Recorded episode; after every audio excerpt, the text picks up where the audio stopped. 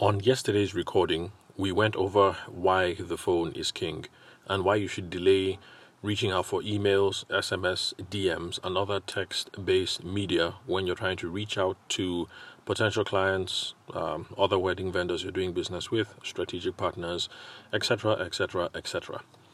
So, I figured today we will flesh it out with a case study that perfectly illustrates some of the things that we spoke about yesterday to show how the reason why the phone call is the best is because of the speed that it affords you, the opportunity for building rapport that it gives.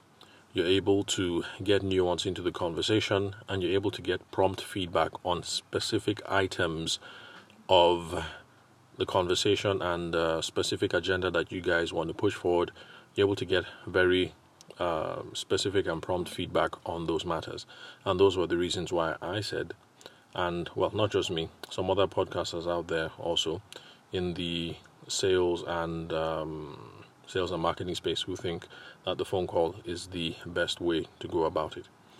So, the case study I received a DM on the Instagram handle, not my wedding photography page, but the sales conversation Instagram handle. I received a DM um, from some folks at Love Weddings, and they wanted to uh, reach out to see if we could do some collabos around the International Podcasting Day, which is uh, which falls on September the 30th this year in a couple of days. And um, so I thought it was an interesting idea because it's always good to, well, it's always fun for me anyway to uh, get to chat with people who are regular listeners to the podcast. And unlike the other people who have reached out before trying to sell sponsorships or trying to sell other kinds of um, collaborations that we could do, uh, with the way that this um, direct message on Instagram was uh, targeted and from the way that they spoke, I could tell that uh, the person sending the email uh, sorry, the direct message on Instagram, had indeed listened to a couple of the podcasts and was personalized, and so I figured I'd give it a shot. Now, uh, you remember in the past, uh, even at the last recording, I've said that even though I think the phone is key, my typical response is to stick to whatever medium it is that the person finds much more comfortable. So when people, when brides reach out to me um, on email, I continue the interaction from email just for a bit until I can gauge uh, their level of, um, what I say, comfort and sophistication, see how well they're tracking along before I ask for the phone number. Because back uh, in the early days, especially when I started off in Lagos, I noticed that phone call, sorry, not phone calls, um, email inquiries didn't uh, convert well. And when I say convert, I mean take the next step whenever I asked for a phone call. So typically, someone would have sent me an email saying, uh, "How much do you charge?" And I would respond back by saying, um, "Can you give me your phone number so let's talk about this?" And then they would go ghost. And it was from circumstances like that that I realized that it's best to tag along with whatever medium it is that the person is most comfortable with. So if the bride reaches out to you um, on a WhatsApp call, then uh, by all means, uh, continue with that um, see it through. So, uh, back to the case study. Now, even though they reached out um, via DM, I wasn't going to continue the rest of the conversation on DM. Well, at least that wasn't my first um, my first inclination, because a couple of things were raised there, um, possible collaboration, and then they mentioned the International Podcast Day, and there was still some stuff that I wanted to find out about them, um, about the team, um, the team, the festival, and then the nature of the collaboration that they were going to propose. Because that was an introductory DM, so of course it didn't go into too many details. So I needed to have some details fleshed out before I made the decision whether we're going to say yes or no. And then, uh, being that uh, these folks love weddings NG, and uh, they're also the guys behind the handle um, Wedding Vendor 101 so, given that they are business people, for me, I think was a reasonable assumption to make that they will be okay transacting business over different media. So, um, I responded. I thought um, I was happy um, that they reached out. I thought it was interesting, and um, I asked if they would be okay with continuing the rest of the conversation over the phone. And they responded, saying that they were okay with that. And they provided a phone number. And then we agreed for a time the next day when I was going to make the um, phone conversation. And it was a good thing that I did because if I had decided to continue the conversation through uh, the DMs, would have taken us um, several days and would it would have slowed down the progress that we ended up making eventually. So I called up. The lady that I spoke to was um, Shay, is Shay. So I got to find out about her, um, her team, how she does business, I got to find out about the International Podcast Day. Okay, that was one mistake that I made on my own end. Because if you are going to um, follow through on opportunities and uh, contacts, you ought to do a little bit of research by yourself. And I should have gone online to Google International Podcast Day to find out if it's indeed a thing, if it's um, an initiative that they are trying to start up. Um, just find out a little bit um, about the opportunity before calling them back so that I would have known a few things and my questions would have been much more targeted and much more relevant so I could um, uh, get the information to decide on whether we would go ahead with this collaboration or not. So that's a mistake that I made and uh, that's something that you shouldn't do. So whenever you have a little bit of information, just hop on the Google machine like everybody else does, see what else you can find out, uh, and then that way the conversation that follows is going to be much more uh, useful and straight to the point. So I found out about the International Podcast Day uh, from them and how uh, they had proposed a series of collaborations around um, a series of collaborations around that. Uh, basically, you could say it was a news jacking kind of um, strategy. Uh, for those of you who are in the content space, you already know that sometimes you make content around what is um, what is topical, uh, what is relevant, and what's making the buzz at the moment, and that increases the chances that you are going to get some um, some airtime and you're going to be able to uh, get some buzz it's sort of like the time when there was the uh, EndSARS protest, and every single person was um, doing something police uh, related. And before the Nigerian EndSARS protest, the um, the uh, the shootings that happened in America, I think was that November or December of last year, and then all of a sudden everybody here in Nigeria is producing content about that, whether you're a photographer or a cake maker. So uh, only not to knock the whole newsjacking thing, it's a viable uh, strategy for producing content, especially when there is direct relevance to what it is that is going on. And then in this case, um, you have Shay, who is behind uh, Love Weddings NG and Wedding Vendors 101 and their marketing slash uh, content production team and then you have me. I'm a wedding photographer who also happens to be a podcaster. Been running this for a year and a half now, close to 200 episodes. Uh, so in that case, International Podcast Day, uh, you could say that there is relevance. In fact, it is highly relevant to what it is that is going on, especially since both of us, that is uh, Shay and I, are some people in the wedding industry space who have always been worried about um, raising the level of the game, standards of professionalism, um, you know, agreed uh, best practices. Let me put it that way: Be- uh, best practices and uh, raising the level of professionalism in industry. And since we're both uh, content producers, um, this ties in directly because we can use um, our uh, our media, me on the podcast, them on their written, um, on the they they use primarily the written format. So to see how we can raise the level of the game.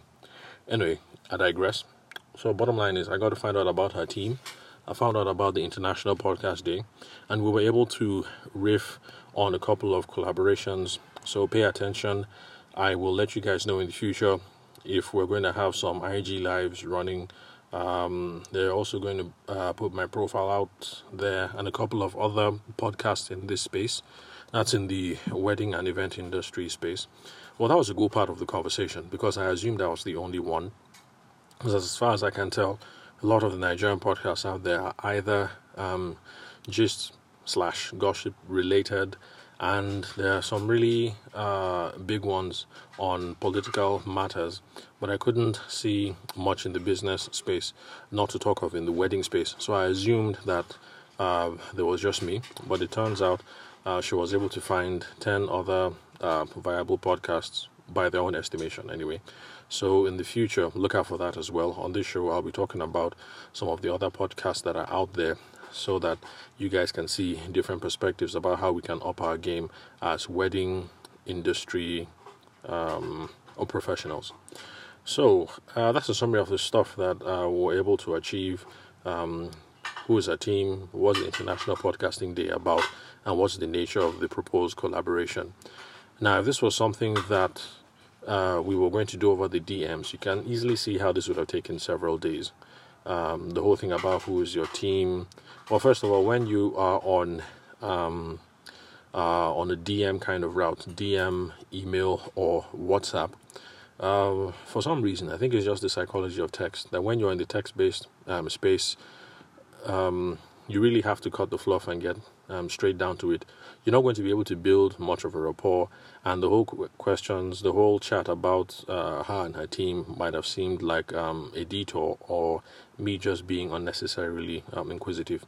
But then when you're having a conversation over the phone and you find out that okay, this person that you're speaking with is really personable, um, talking about um, members of the team or your other business interests is just a normal part of the process, and it's not uh, it's not like tatafo, it's not gossip, and it's not being unnecessarily inquisitive. So, summary: trying to achieve these three things, if we had continued through the Instagram DM, would have taken us one week, and would have lost some time since uh, the event, the celebration is going to be on September the 30th. But because we had a phone call, we are able to get done with all this in less than 10 minutes, and we have some agreed um, next two steps. And basically, we're able to wrap things up um, pretty quickly. Now, this is not to say that if you initiate things using phone calls or if you use phone calls to expedite things, that it doesn't mean that you have to use the phone call every single time for every single thing.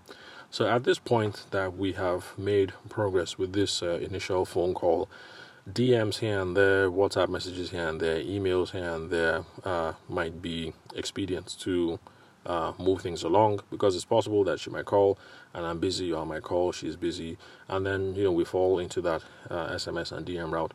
But most important thing is that uh, the phone call we're able to use that to torpedo the whole process um, forward and relatively quickly.